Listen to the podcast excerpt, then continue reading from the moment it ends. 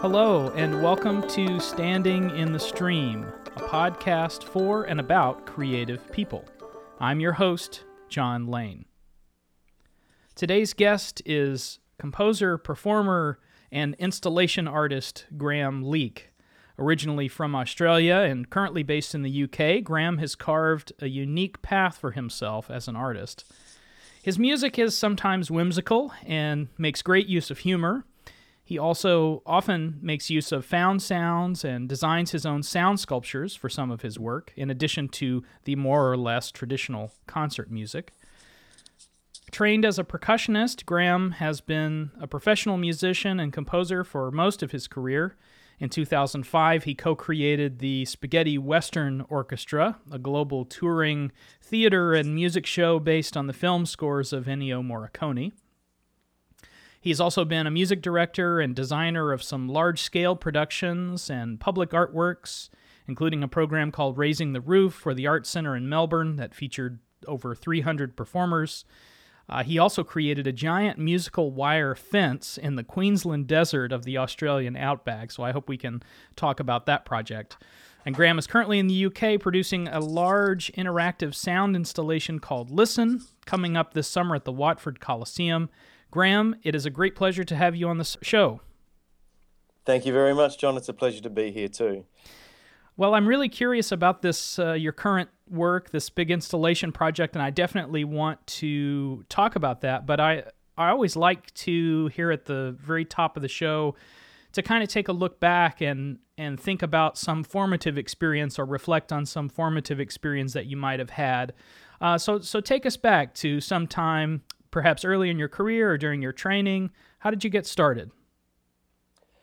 Um, it, it's a, it's interesting. Um, it, I, I sort of always knew that that I was a natural um, musician. I mean, I didn't realize I was a natural musician. I realized later that um, things that I felt were easy and that I enjoyed doing were the things that that, that were to become my lifelong uh, work. Uh, my mother recalls me talking to her about hearing the music in the cars when I was a little kid. I used to stop her in the street and say, "Did you hear that? Did you hear the, the cars playing that music?" Uh, so I've always been a, I've ha- always had a little bit of a hyper hypersensitive ear to environmental sounds and natural sounds. Um, I was attracted to drumming and percussion from the time that I was in primary school, and uh, I ended up going to a music high school in Sydney, in Australia, the Sydney Conservatorium High School, which was associated with the um, it was it was a small school of just 150 sort of um, kids from all over Sydney who who'd auditioned to get into this school, and um, was associated with the the Sydney Conservatorium of Music. So I had a, a good um, sort of solid high school training that was very steeped in with a lot of extracurricular activities in orchestra and and uh, band and and choirs and composition and all sorts of things. Um, I didn't do any tertiary study. I, I just left school and, um, and, and started freelance straight away.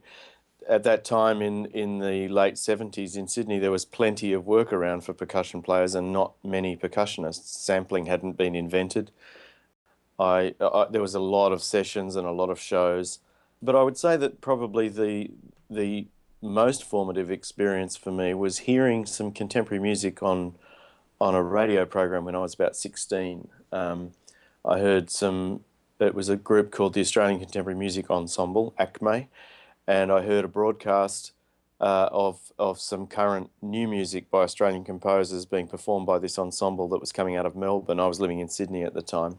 And um, I was really, really, I hadn't heard anything like that before. I was really, really impressed and, and, uh, and excited by what I heard. And I actually wrote to them and said, uh, I just heard this music and I want to join your band. I'd love to join. I'd love to play some of this music. And and um, years later, um, the players in, in that ensemble became my, my good friends and colleagues because I ended up playing a lot of new music with a lot of new music musicians and and and contemporary composers. And they recalled that when that letter arrived, they had a bit of a chuckle. Oh, here's this school kid writing to us to, to tell us that he wants to join the band. Uh, that's that's great. So and so, uh, when when did you make your way there and, and sort of get connected with that group as as a professional? I left school in '78 and started working freelance, uh, and I connected up with um, Carl Vine and Simon de Haan in um, the following year, actually in '79. They were that that group Acme collapsed, and um, out of the ashes of that group, they formed a new group called Flederman, and that was a trio with, well, it was a duo actually. It was Carl and Simon doing a whole lot of works, and I went to some of their concerts and met them, and um, then they managed to get um, get a residency at the Queensland Conservatorium in 1981 so I, I left home and moved to Queensland to join Flederman. And we had a residency at the Queensland Conservatorium. It involved some teaching. I was 21 years old. Uh, it involved some teaching at the con, lots of concert making as a trio in Queensland, and then we also used to get together with another three players, uh, an additional flute, cello, and trombone to make up a sextet, and we did concerts in Sydney and Melbourne. And that group continued until uh, until 1988. So a solid decade with the group uh. Wow. And that's one of the tracks that you sent me, um, a piece by Carl Vine, who is a composer that I really had never heard of before. So I'm glad to have made this introduction. Uh, it's a piece called Miniature 3. Yes, uh, I'd say that was um, that was a very uh, we were talking about we're talking about formative times and and seminal works. That was definitely one of those for me. Carl wrote that for us. Uh, he wrote it in the lounge room of my parents' house actually, and um, uh, and and we were sort of blowing the ink dry and as we were getting ready to do the first performance. It was and and that was the case with a lot of the Flederman repertoire. We commissioned uh, many many works. I think I I premiered over hundred works by Australian living Australian composers through that time. And Miniature Three was a real eye opener for me in in its uh, rhythmic, the, the, the sort of play of rhythms and um, and the interaction and and the melody and the harmony. I love Carl's work.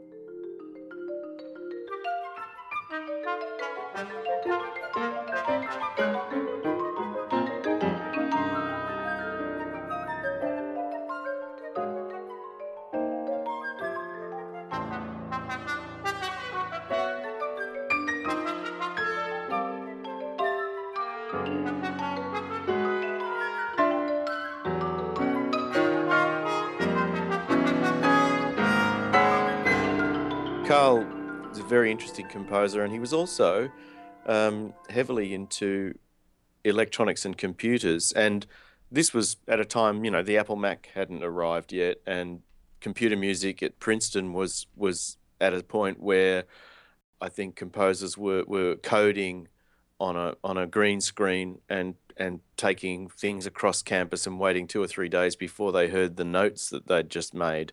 So, you know, it was really in the pioneering days of, of MIDI and computer music. And um, Carl was very much into analog synthesis and computer music and electronics. And I really learned a lot by hanging around with Carl. Yeah. And so is. Um... Is he still working? I mean, do you still keep in touch with him and yeah, I do actually. Uh, he's now the artistic director of Musica Viva Australia, which is a concert organisation in Sydney. Okay. And he's st- and he's still composing as well. Uh, and he's still my go-to tech help when I, I still ring him when I need when I need a hand with something. He's a he's a whiz. So um, I guess I I first discovered your music when uh, a friend of mine, a, another percussionist, her name is Bonnie Whiting, and she did all of her doctoral sort of research was on, or not all of it, but some of it was on uh, speaking percussionist pieces. And so, as part of that project, she made a sort of bibliography of a whole bunch of pieces. And uh, I I read her I read that document, and then she wrote an article in a in a book that we were both published in um, about speaking percussionist pieces. That her article was about that. And uh, anyway, so I between reading that and looking at her research uh, and looking at that bibliography, I found all kinds of interesting pieces that I'd never heard of, and and this name Graeme Leak and this piece, and now for the news, and it sounded intriguing and that you know how when you go to the internet and you kind of go down the rabbit hole on the internet and so i ended up finding you and finding that piece and getting it and uh, just had so much fun playing that piece um, and uh, that was a relatively early well i guess a relatively early piece for you um, and i heard your performance of it and anyway so that just made me really curious about your music and that's kind of how i discovered uh, all of this other wonderful stuff that you do so uh, can we maybe talk a little bit about that piece? Yes, um, uh, and now for the news. Yeah. Uh, it, it, it was um, sparked by uh, I, was I was driving around. I, I, I really hate commercial radio, and I always um, I, I used to play this game where I would always try and find something on the radio that was um, that I'd never heard before. I'd try and unearth stations that I didn't know existed, and I particularly enjoyed doing that when I was driving and Sydney had just um, we just got a, a, an ethnic radio station run by um, SBS. It was an SBS station, Special Broadcasting Services, um, which runs uh, a TV station here as well as these radio stations, and they have different programs in different languages at each hour of the day. And I was driving and listening to the Vietnamese hour, and really struck by the uh, by the rhythm of the speech. Yeah. And I noticed that as I was driving along, if I just sort of kept a pulse going, um, you know, by just tapping on the on the steering wheel, these these rhythms all snapped into focus in a relationship to that pulse. um, and then I experimented with different pulses. I'd try faster and slower. And it didn't matter which pulse you chose. You could hear these the the rhythm in the voice really quite clearly. And so um, I just recorded some slabs of broadcast on a cassette player, and um, and set about transcribing them, and that's how the piece eventuated. And then I and then I recorded a, a sort of a click track pulse um, on a conga drum against the against the voices. Yeah. So th- that that's really how that piece happened. Yeah. It's it's pretty low tech, you know, uh, piece, but it's just a magical and fun experience as a performer to get in touch with sort of the, the musical rhythm of speech without being connected to the meaning of it. Hoa Kỳ lẫn Việt Cộng đều chưa đưa ra lịch trình cho việc định cư. Trong khi Hoa Kỳ gọi những người trong trại học tập là cựu đồng minh, thì Việt Cộng gọi là những kẻ mang tội ác chiến tranh. Trưởng phái đoàn Hoa Kỳ nói rằng Hoa Kỳ không biết rõ hiện nay còn bao nhiêu người ở trong trại học tập. Tuy nhiên, họ nhận con số 10.000 làm con số để bắt đầu. Lê Mai còn nói rằng chương trình định cư này phải nằm trong hệ thống ODP do Liên Hiệp Quốc bảo trợ. Theo Liên Hiệp Quốc, thì từ năm 75 đến nay đã có triệu người rời khỏi Việt Nam. Trong số đó có 550.000 người vượt biển. I don't know if I told you this story, but I, I played this piece at one of these uh, opening gala sort of concerts at our at the university for all the students all the music oh, yeah. you know the music faculty gather and we each play one piece or something and so i i had just learned this piece and i'd only had it for maybe a couple of weeks and um, i thought ah, i'm gonna give this a give this a go and so anyway i played it well I didn't realize that I have an Asian student here, and I didn't realize his ethnicity was Vietnamese. And so, um, after the con- you know, I made some remark about uh, at the concert about you know it, it's wonderful to have played this piece and and work, as I said, the relationship between rhythm and tonality and melody without being burdened by meaning of what this text actually means because I don't speak Vietnamese. So anyway, then I played the piece and then then the next day he had a lesson and he came in for his lesson. He said, "By the way, you know I'm Vietnamese." I said, "No way! Tell me what this piece. What are they saying?" And of course, then you know he said, "Well, it's just this and that." You know, it was something about financial reports or something very mundane sort of uh, information. Um, yeah, it's not. It's there's nothing special. Yeah, there. yeah. I, I think there was something also about some troops um, being withdrawn or something. Okay, I, I, okay. I, I don't uh, remember, but, but I've, I've never really bothered to find out what it, you know, the exact meaning of it because it doesn't really matter. And exactly. and like you say, I'd rather not know what they're talking about. I'm listening to it as rhythms, but I do wonder what I would how I would feel if I walked into a concert hall in Vietnam and saw a Vietnamese percussionist with an English you know an English tape of news playing yeah. along with it rhythmically. Uh, it, it, must be quite strange for a Vietnamese speaker, for a Vietnamese person to actually experience. Well, so, uh, yeah, I no, I agree. And but it was so interesting how that piece, how the uh, the voice does have this sort of very regular time, you know. And I don't, I, I've never tried it with with English. I don't know if we. Um, I suppose it depends on who's speaking and how you're talking, whether you have a very regular pulse or not. But anyway, I just that's a really fascinating uh, experiment with uh, with rhythm and tonality as it relates to spoken word. Yeah, uh, look, I'm sure. Uh, uh, uh, you know, just listening to you speaking that answer right then, putting a pulse to it, I'm sure it could be transcribed in exactly the same way. Yeah, and English would have its own set of uh, of sort of recurring rhythms, and and it wouldn't really matter who was saying it. Um, but I think the interesting thing about the Asian languages is the fact that they're so sing song, and the fact that pitch is so important to meaning. Uh, because I know that in Thai, for example, you know, there's one word that can be said about 12 different ways and sure. has 12 entirely different meanings according to whether you put the high tones you know where you put the high and low tones in in the way you're saying it. And and I think that's why that that was also that drew me in because I found when I transcribed it um, I I roughly transcribed the pitch as well. I, I sort of and then that played out onto a range of pitched drums. Yeah yeah. Cho biết hai người leo núi này tên là Tim McCartney Snap và Greg Mortimer. Đây là hai người Úc đầu tiên lên tới ngọn của trái núi cao 8.800 thước.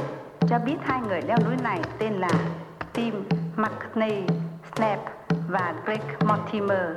Đây là hai người Úc đầu tiên lên tới ngọn của trái núi cao 8.800 thước. Cho biết hai người leo núi này tên là And uh, and and I, rem- I recalled that experience recently because I had to uh, I, I, we traveled with my band the Spaghetti Western Orchestra uh, to mainland China, and we did some gigs over there. And I took it upon myself to learn a few words of Chinese to introduce a few things live on stage. And I I was doing exactly the same thing of um, of writing out these these uh, phrases as melodies so that mm-hmm. I could learn, learn, them and get the meaning correct. Yeah. Hmm. Well, uh, this might be, since you mentioned it, this might be a good pivot uh, to talk about that Spaghetti Western Orchestra. Now, I have, I'm a huge film fan, and I've always loved those uh, spaghetti westerns, and I've always found Ennio Morricone's music to be such uh, a fabric of those movies, you know. Um, and we're talking about movies like The Good, the Bad, and the Ugly, Fistful of Dollars. Uh, Once Upon a Time in the West is probably my favorite of of those uh, films.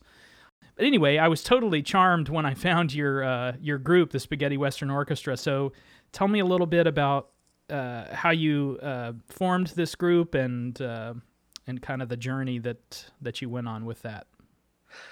Uh, that was interesting. I, I, I'd moved to Melbourne in 1999, and I was sort of um, by that stage, I'd, I'd, I'd also moved into a more uh, uh, a, a, more original and uh, and theatrical um, state in in the pieces and things that I was making and, and in the work that I was doing. I'd I'd started to incorporate a lot of um, uh, theatre and and the idea of um, holding your holding presence as a performer in, in some sort of character.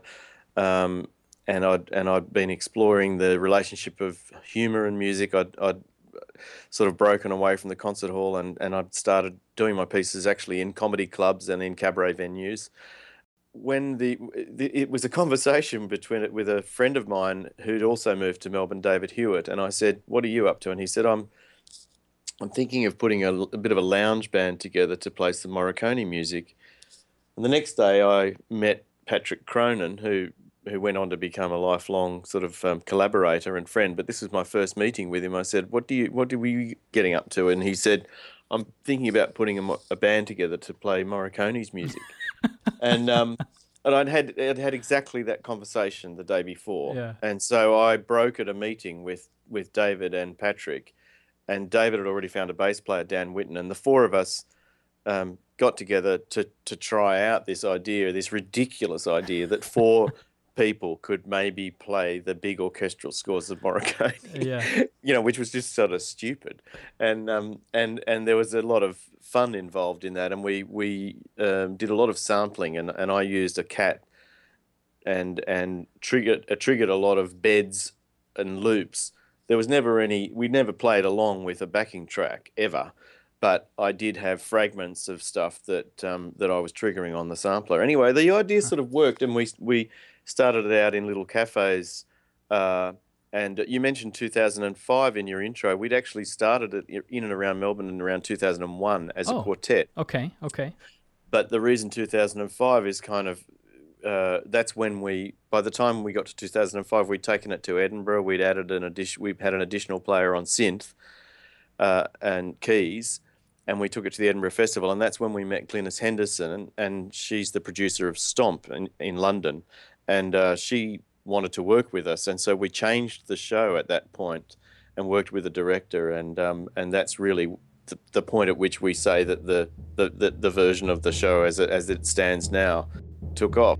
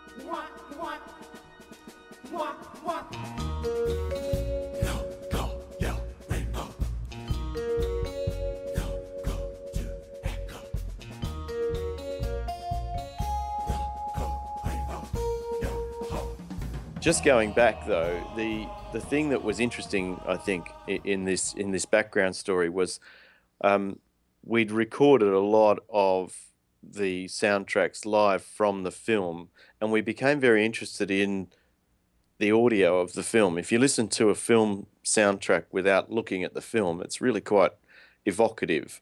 Um, particularly the the Morricone's masterful kind of mix of everyday sounds and sound effects and dialogue Mhm. with the music. Yeah. I felt I felt as though his genius is that the soundtrack is one giant composition that seamlessly flows from dialogue through to sound effects to wind to footsteps to a music cue to gunshots to water sounds. You know like they're just beautiful audio slabs of time. And um, we we snipped a few of those out and we said let's just do this on stage. Let's go from this cue via that that bit of dialogue and text and these sound effects to that next sound cue. And um, and so then we started uh, playing around with doing the sound effects live and we then we investigated foley and the whole art of sound replacement in film and the whole uh, all of the tricks of that trade and and um, and what goes on in the back room of the foley department you know when they when they're doing the sound effects for a film. And so we started doing whole scenes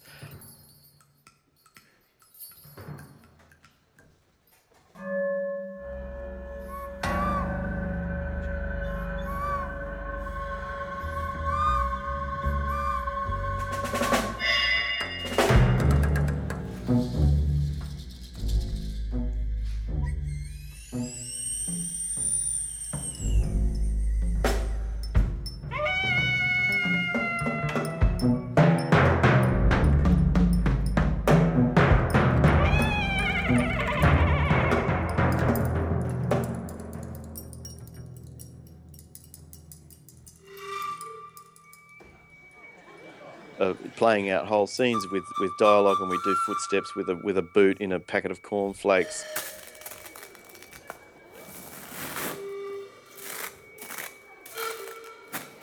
And I used to make the sound of wind by blowing up a rubber glove and, and, and letting it whistle through my mouth up close to a microphone.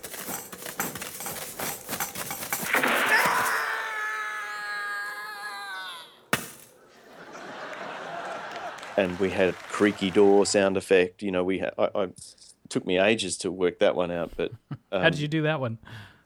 um, eventually I soaked a, a, a door hinge in vinegar for about two weeks uh, until it was thoroughly rusted inside and out, Yeah.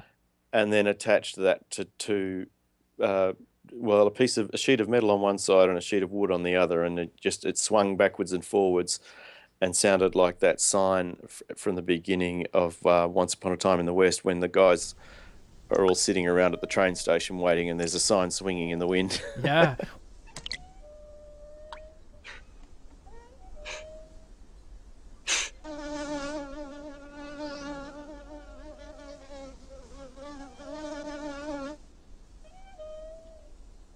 Well, that movie, that movie in particular, uh, such a careful sound design. You know the, uh, Unbelievable. you know, uh, so I don't think there's any dialogue in that for like 10 minutes at the beginning. It's all one beautiful soundtrack, and, and most of it is just, uh, uh, you know, just the, the natural sounds. yeah, wasn't there a windmill or something in that? Uh, yeah, that's right. as well at the beginning. Yeah, yeah, I water, rem- dripping, water dripping on a hat. Yeah, yeah, the fly that goes on the guy's the face. fly. Yeah. yeah, yeah.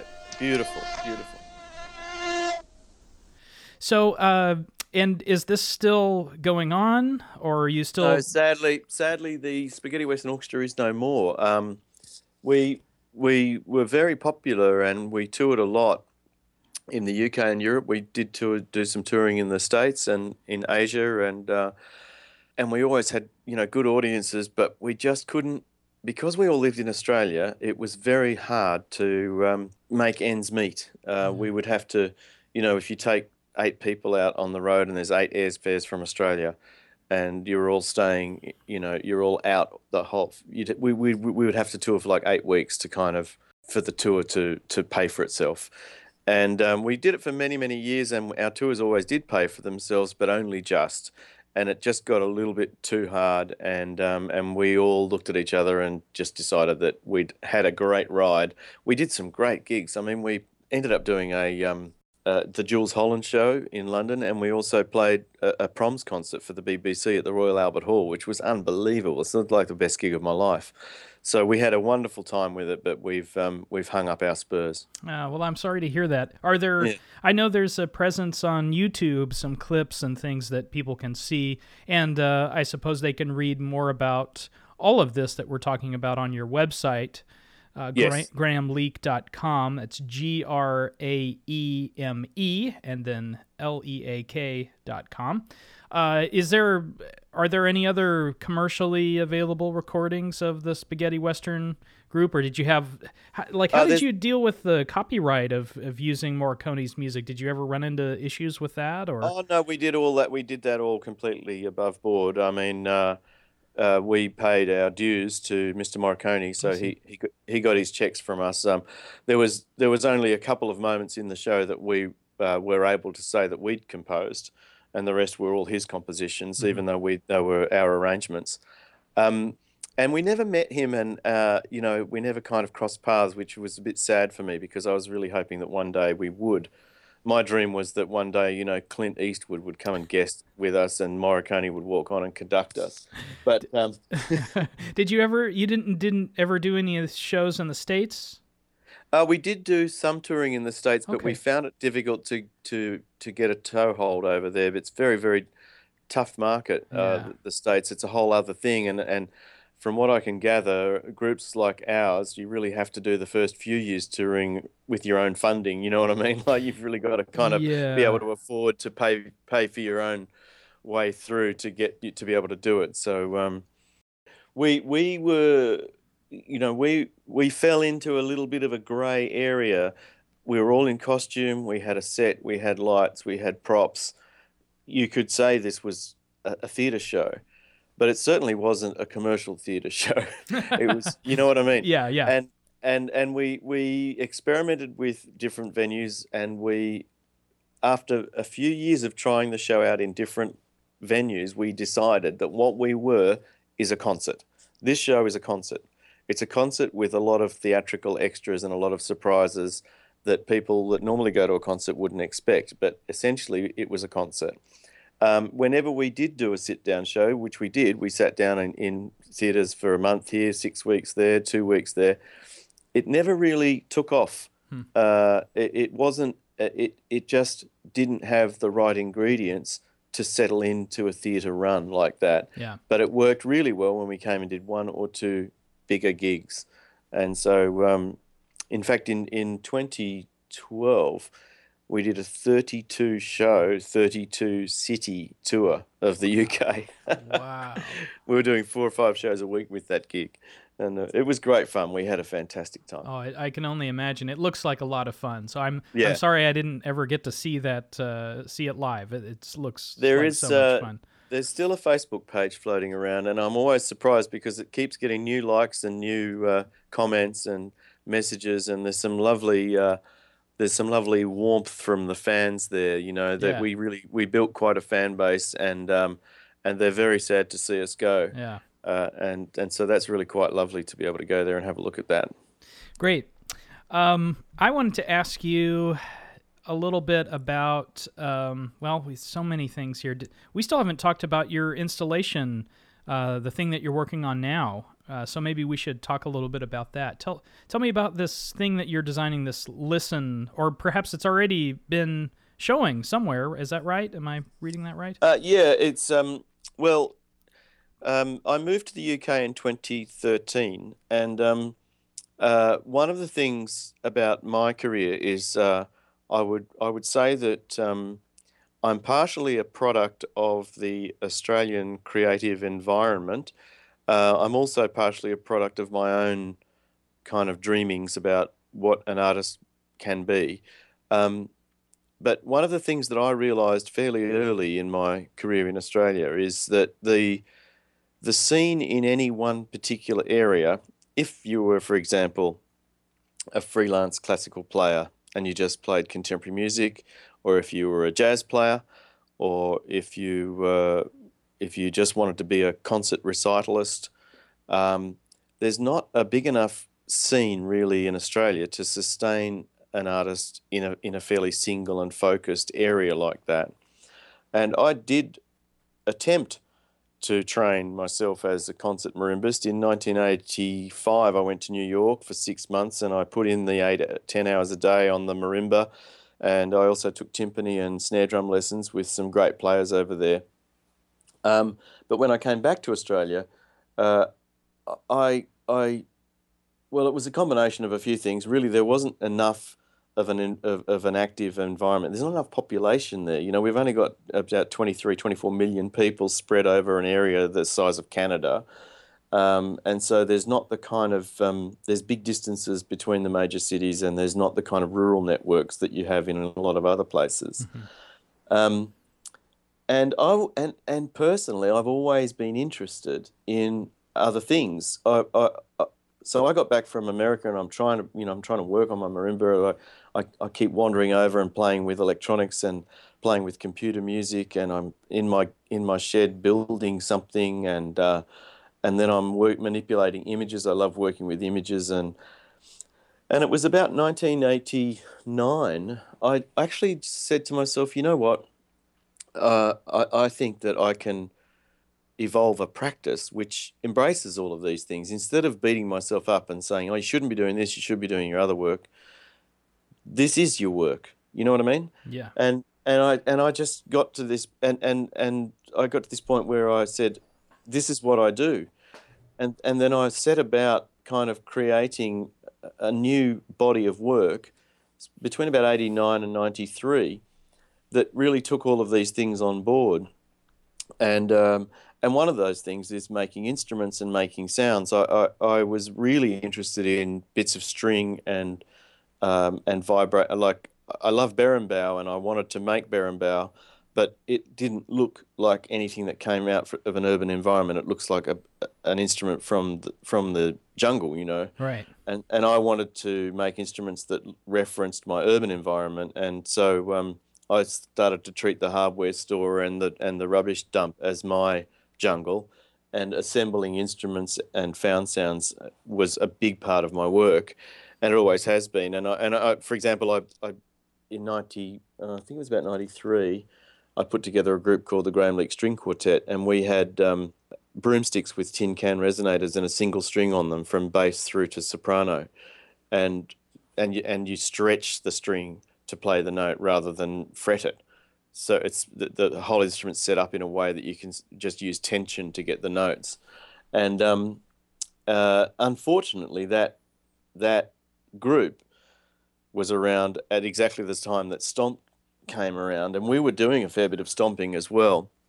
With, with the broomsticks and the tin cans, and sort of speaking too. I mean, I love yeah. those. I love that one piece that you have on your website. Uh, I've listened to that several times, and there's also some sort of spoken te- and uh, sort of humor, and it's it's just really uh, interesting sort of theatrical performance with these instruments.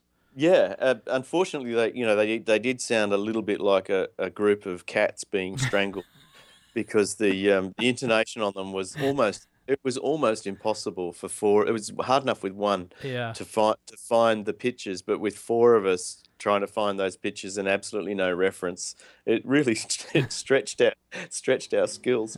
But no, it was good fun.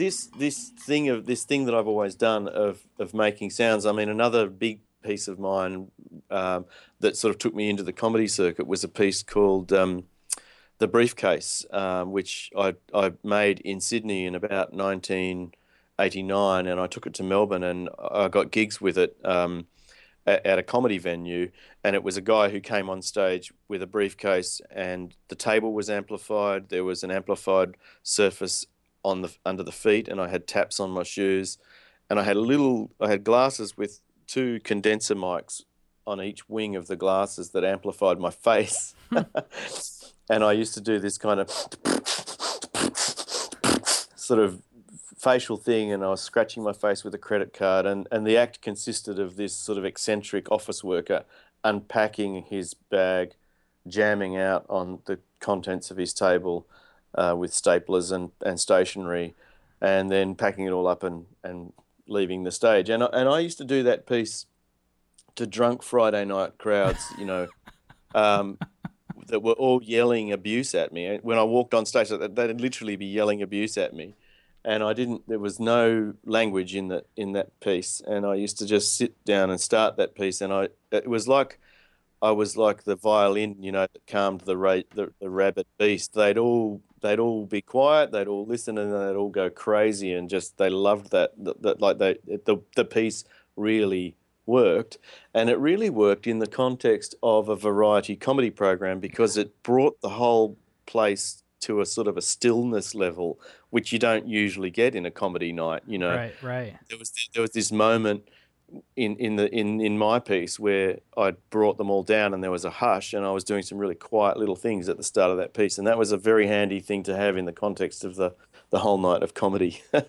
well, I yeah, I, I um, I'm sorry, I really wandered off the topic there, but look, no. that's all back that's all background as to why I'm now finding myself creating installation pieces that are interactive and sonic and that engage with the public and that's what this listen project is all about oh well uh, since you brought up this other uh, uh, topic I, I, sort of am, am, interested in in humor in music and how and why it works when I heard your piece, uh, what's the name of that piece? I love jazz, solo yeah. marimba and voice, just hilarious. But it's you know in the context of of where it is, you know, uh, and so I imagine this briefcase piece to be.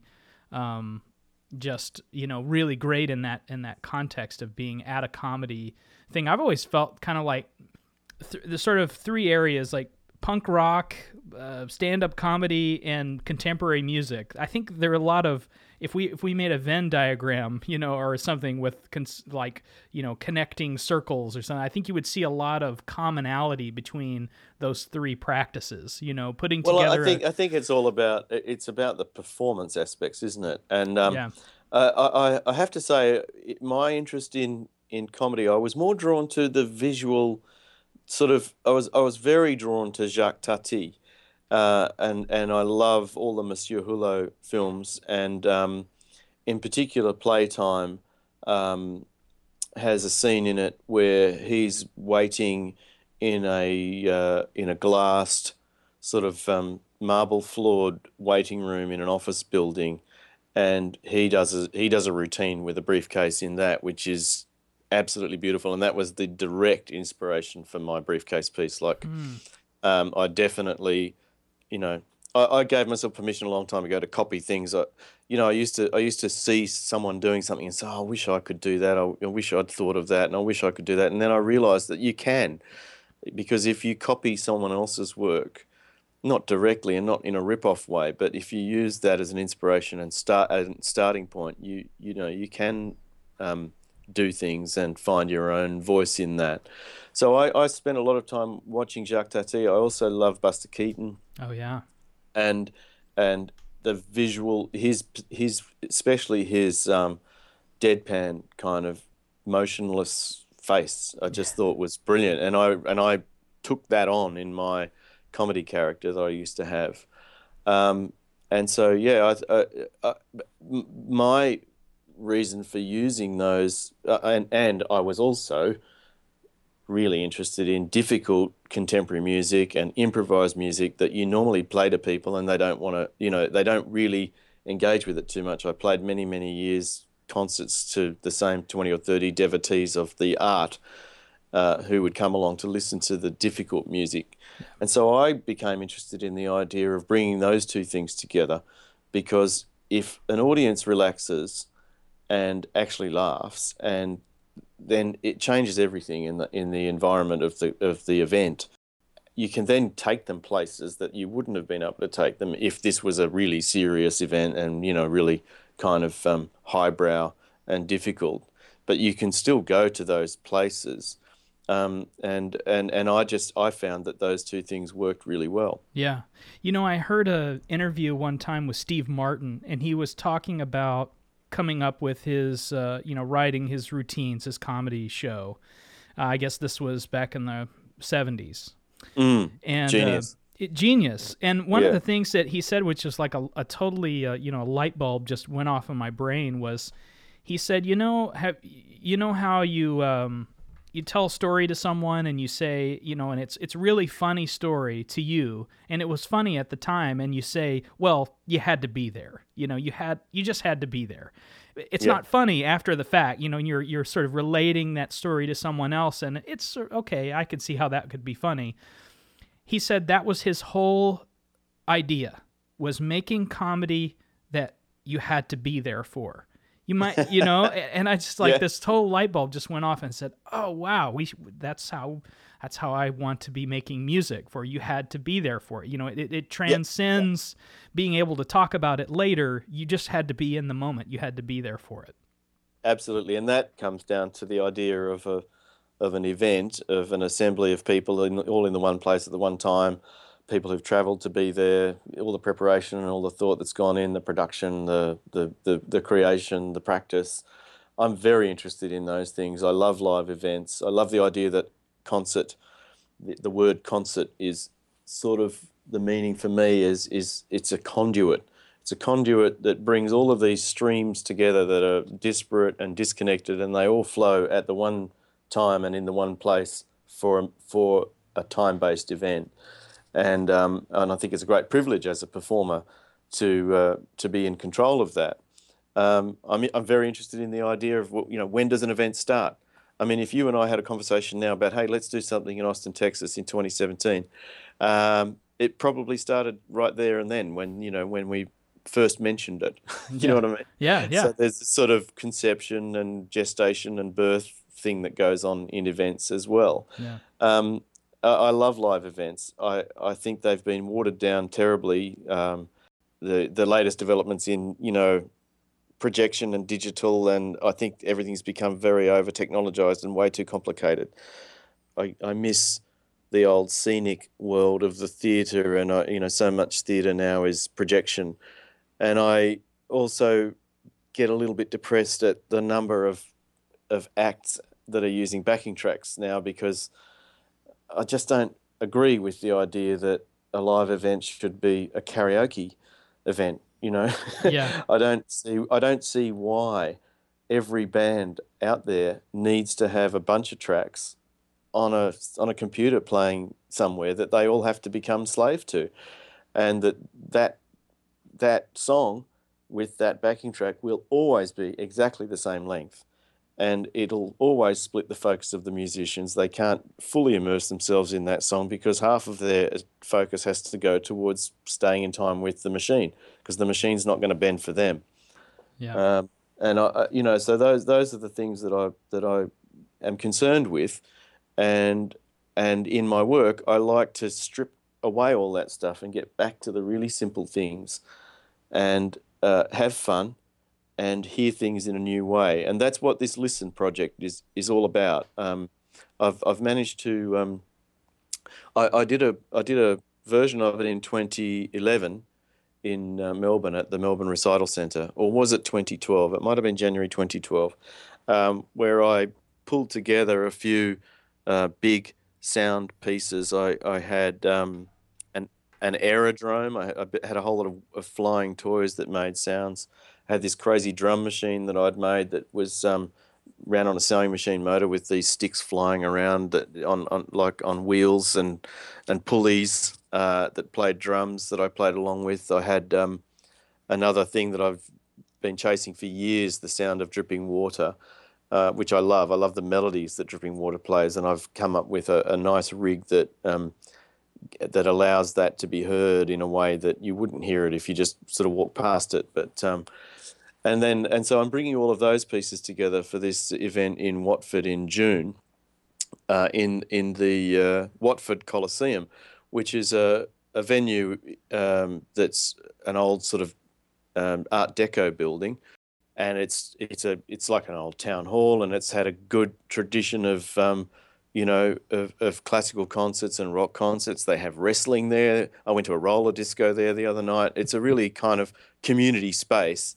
but most people have that relationship to the venue where they go there, they buy their ticket, they walk in, they sit down, they see the show, they buy a drink, they go home. And what we're doing in Listen is we're turning that inside out. We're not using the main space.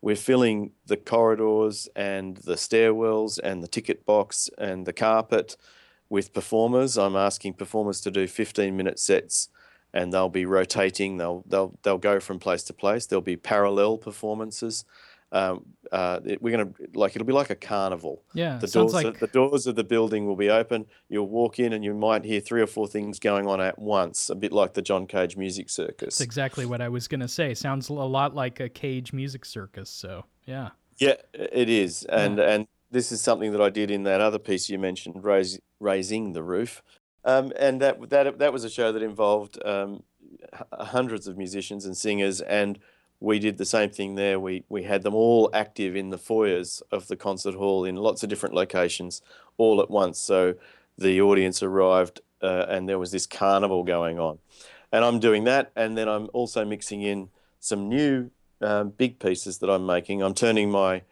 uh, drum machine from from an, from a sewing machine driven one to hand cranked for the for the people to play it themselves. Um, I've built an amplified sound walk, uh, which is just a big row of different materials that are all amplified. There's there's a PA speaker pointing straight at it, so you walk on it and listen to the sound of your own footsteps on on gravel and on timber and on ceramics and some crunchy leaves. Uh, lots of other things as well. It's and the um, the drippolator, which is the, the the instrument that you listen to the dripping water. I'm going to actually have that outside the building, so it'll be um, it'll be listening to the traffic as well. Uh, but all of the traffic sound will be converted by some big tubes that are pointing at the drip with microphones in them to drones, and I'll pump that into one of the stairwells. So it, the whole place is going to be sort of just buzzing with sound and people can wander around. And this is all happening at, uh, at the beginning of July for about five days. That's that sounds terrific. It, this whole idea of making sort of installations or public art uh, has been something that in your work for a while now, I, I guess. And I'm I'm curious to know about uh, one one of those other ones that I mentioned in the intro, this giant wire fence that you developed so maybe you could talk about that briefly, but also just how does one sort of like how did you make the transition from you know I, I know you talked about sort of the the impetus for doing so, but how does one actually do do it? You know, make the transition from being a musician and composer primarily to then making these installations. I mean, how do you get how do you get the opportunities to to do that? Good question, John. Um, and and um, it's it's something that you need to believe in and be willing to invest in, um, and it might cost you, you know, it might cost you a fair bit. One thing is you need time. Um, you you can't be you can't obviously if you're working all of your time to pay your rent in whatever job um, yeah, it might be a music job. It might be that you you know you might be teaching, or you might have an orchestra gig, or or you might be doing sessions or whatever. But if you've got some dream in the back of your head, I, I hate that. I don't want to say that. If I've got a dream, but um, you know, if you've got some idea in your head that you think you could do, mm-hmm. you've got to carve out the time and the space to investigate it, and you need a lot of time. You know, you need free days and, and with nothing else to do. Um, I I've always made that a priority, and even when I raised a family and my kids were little, you know, I I realised then that um, it was pretty full time, taking taking care of getting enough money and and all the rest of it. But the, so what I I just didn't have much sleep for a few years. Yeah. I used to use I used to use the kind of um, 11 p.m. to 3, 4 a.m. hours as my time when that was quiet and I could focus on things there. So you, yeah, you have to have time and you have to keep your expenses low, so that you know, so that you and and then when you earn money, you have to earn as ma- as many dollars per hour as you can, so that you you can fund your other activities. And then you, you you've just got to make the work. You know, you have to make it, and people have to see it, um, and it has to be the best you can do. So you make work and you get it out there for people to see. And um, if you make good work, people will get interested in it and things will happen. And work will always be good if you devote yourself to it. You know, yeah. it has to be. It doesn't matter what it is, everyone can make something good if they uh, devote their time and attention to it, I believe. Wonderful advice. You know, I usually close these podcasts by asking about you know advice for living and sustaining a creative life or creative practice and i i think you just answered that for us so, so you sent me a number of tracks just for sort of illustration and to use in the show and one of the uh, ones that really captured my imagination was this piece called first lesson what what is that piece about um, that was a piece that a friend of mine uh, her 50th birthday was coming up and her partner came to me and said, I want to commission you to make something for Karen's birthday. Uh, I want you to go into the studio, you know, for a week and create a track for her for, that I can give to her as a surprise for her birthday. Um, and uh, and so that's where that piece came from. I I'd, I'd had um, I'd been experimenting a lot with the string cans, and I had uh, I'd been experimenting a lot with the water, I was I'd found this beautiful old vinyl record of um, to learn Vietnamese, and um, and I just sort of pulled things together. It was a very open-ended brief to create that track, and um, and I also included some recordings of. Uh, the whole thing was really quite unconscious. There was no real plan to it, but um, the way it shaped up was it sort of was about a contrast in language. Uh, the um, the sound of the Winton Council radio was something that I'd collected. One of the things I do is I collect audio as I go along. I'm always grabbing samples of the environments that I'm in, and um, and I had a council truck when I built the Winton fence, and I used to leave the radio on and leave my tape recorder running because I loved the voices and what they were saying. So there was this kind of mix of the Vietnamese um, instruction vinyl and the Winton radio mixed with all of my own instruments that I'd created, including an amplified cactus and a string can and and uh, and dripping water and stuff. Conversaphone First lesson. Bà White. Go Green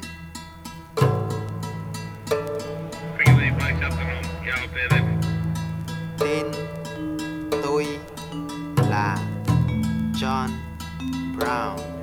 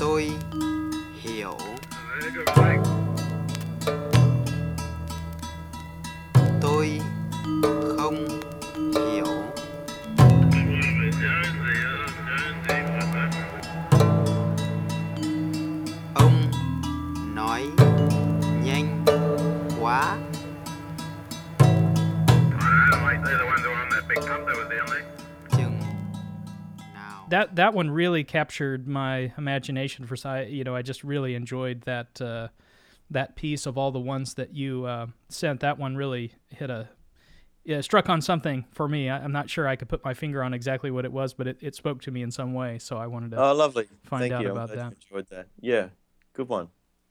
So uh, I guess to close, do you, do would you have any th- other thoughts or anything else uh, here in the in the last few minutes?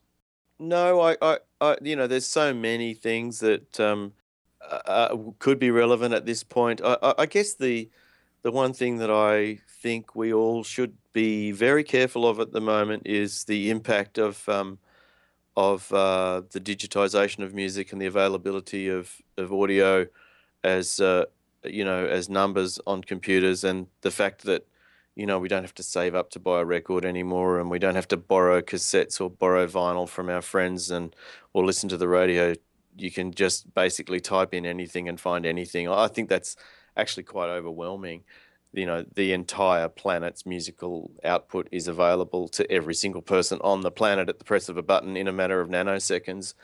Um, that sort of is a big game changer as far as I'm concerned, and I think in a bit the same way that um, that cinema took a hit when video came online, and uh, and and everyone was saying this is the death of cinema, and um, and then you know people stayed away from the from the cinema for a while, and they were staying at home watching TV and playing with their video recorders. But I think that that's that relationship has now settled down, and the two actually complement each other beautifully. I think we're in that stage now where the commodification of music has has devalued it. Um, everyone expects to get music for free now, and you can get just about everything you want for free. So that has changed the economics, you know, really uh, big time. Um, and I think you know we just need to be wary of that. And I do my best to try and ignore that and just keep doing what I think is is is interesting and uh, and and that's that's what I would hope other people find the time and space to do as well. Graeme, thank you so much for being on the show today. As I mentioned, people can find you and your work on your website, graemeleak.com. I'll make sure and put a link uh, in the show notes as I add it to the website. But thanks so much for uh, taking the time to speak with me today. That's great, John. Thank you very much. And you've inspired me to go and find a. a I'm going to find a short clip of the briefcase and get it on my site as a sort of a little historic moment. Great. We'll look for that. All right. Thanks. Cheers. Thanks, John. And with that, we conclude this episode of Standing in the Stream Conversations with Creatives. Again, I'm your host, John Lane. You can follow me on Twitter at that John Lane. You can find the show links and show notes on my website, john-lane.com, and follow the show on Facebook. Simply search for Standing in the Stream. Thanks to Danny Clay for our theme music. You can find him online at dclaymusic.com. I'll be back next time for more conversations with creatives. Thanks for listening.